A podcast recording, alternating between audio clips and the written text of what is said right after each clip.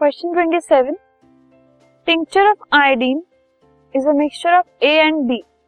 A और B से मिलकर टिंचर ऑफ़ आयोडीन बना हुआ है।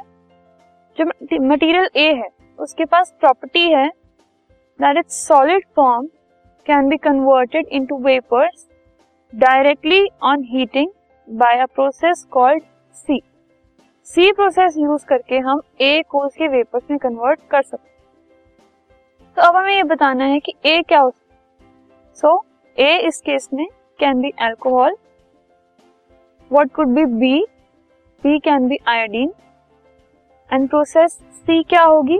सब्लिमेशन और ए और बी को हम कैसे सेपरेट कर सकते हैं? उनको हम डिस्टिलेशन प्रोसेस यूज़ करके सेपरेट कर सकते हैं।